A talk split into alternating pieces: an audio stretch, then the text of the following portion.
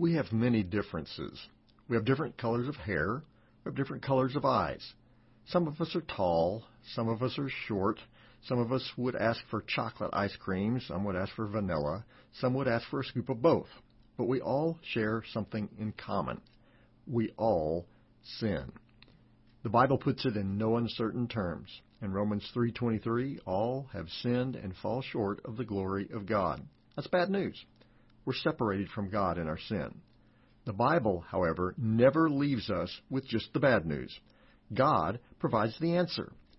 1 John 1 9 tells us if we confess our sins, he is faithful and just and will forgive us our sins and purify us from all unrighteousness. We all fail. We all fall short of God's glory. And when we do, God has the answer. To get the answer, there's something we have to do. First, we have to face the facts. To know the answer to any question, you have to first know the question. Even in the game Jeopardy, Alex Trebek will remind the contestants that their response must be in the form of a question. Even though grammatically that may be reversed, the contestants still have to have a question and an answer. No one could win if they didn't have a clue. To get the answer, we have to know the question. And that's where 1 John 1 9 starts. If we confess our sins, the word for confess means to agree or to admit. It comes from two words which have the same speech. In this instance, it takes on the legal connotation of confessing or acknowledging. It's the picture of someone in a courtroom acknowledging the evidence, facing the fact that they are guilty of the crime. Initially, we don't see it that way. We try to explain our sin away as some product of nature or nurture, if only we'd lived somewhere else, or if only something else had happened to us. But deep down, we know the reality. We did it.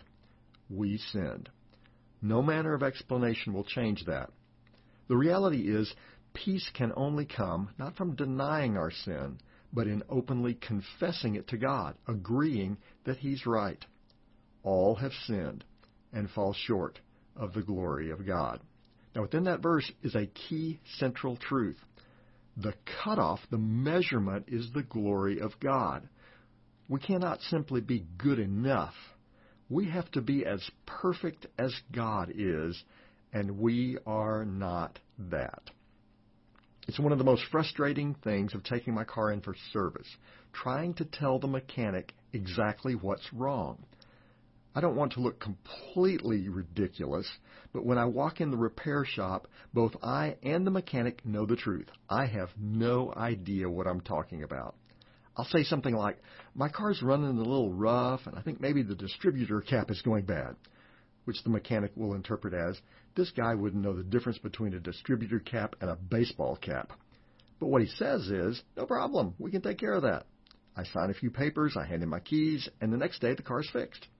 The mechanic explains what actually was wrong with my car. I nod like I have a clue what he's talking about, and I drive my car home with what I believe is the healthiest distributor cap in town, and grateful that a mechanic actually fixed what was wrong. To fix what's wrong, you have to know what's wrong. The Bible rips off the band aid and shows us what's really wrong. We've all sinned. We all fall short of the glory of God. It's the lie Satan would love you to believe that you're good enough.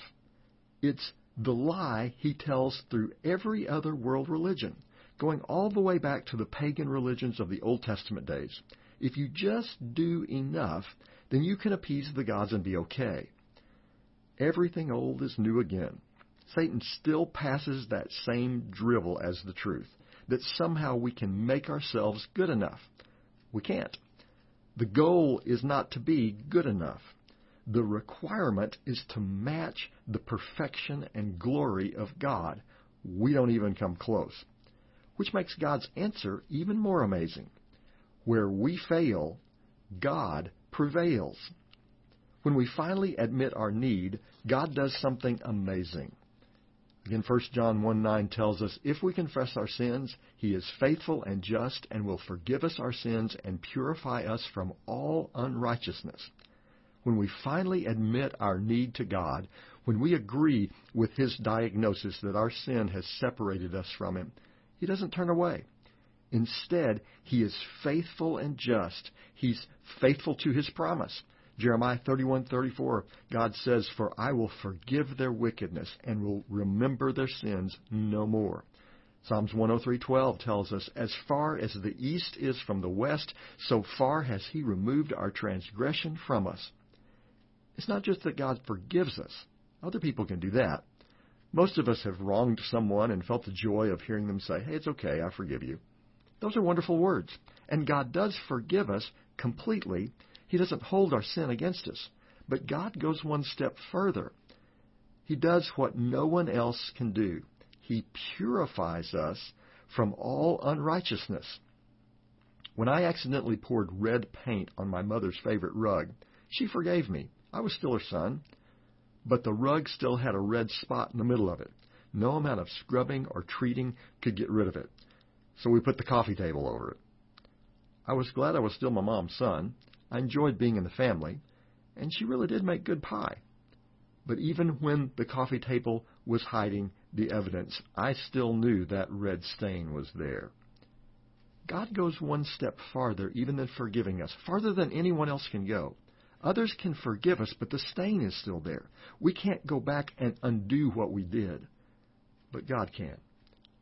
Through the perfect sacrifice of Christ, God not only forgives us, he cleanses us. He purifies, not just in part, but from all unrighteousness. Whatever stain of sin you have in your life, whatever load of guilt you carry, God can take that away. When we know Christ is our Savior, when God looks at us, He doesn't just see the mess we've made with our life. What He sees is the perfect righteousness of Christ. Heavenly Father, Thank you. That when you look at us, you don't see the stain of sin, the mess we've made of our life, the mistakes and faults and ridiculous things that we've done. When we know Christ, when you look at us, what you see is not our sin, but Christ's perfection. For that, Heavenly Father, we give you thanks this day in Jesus' name. Amen.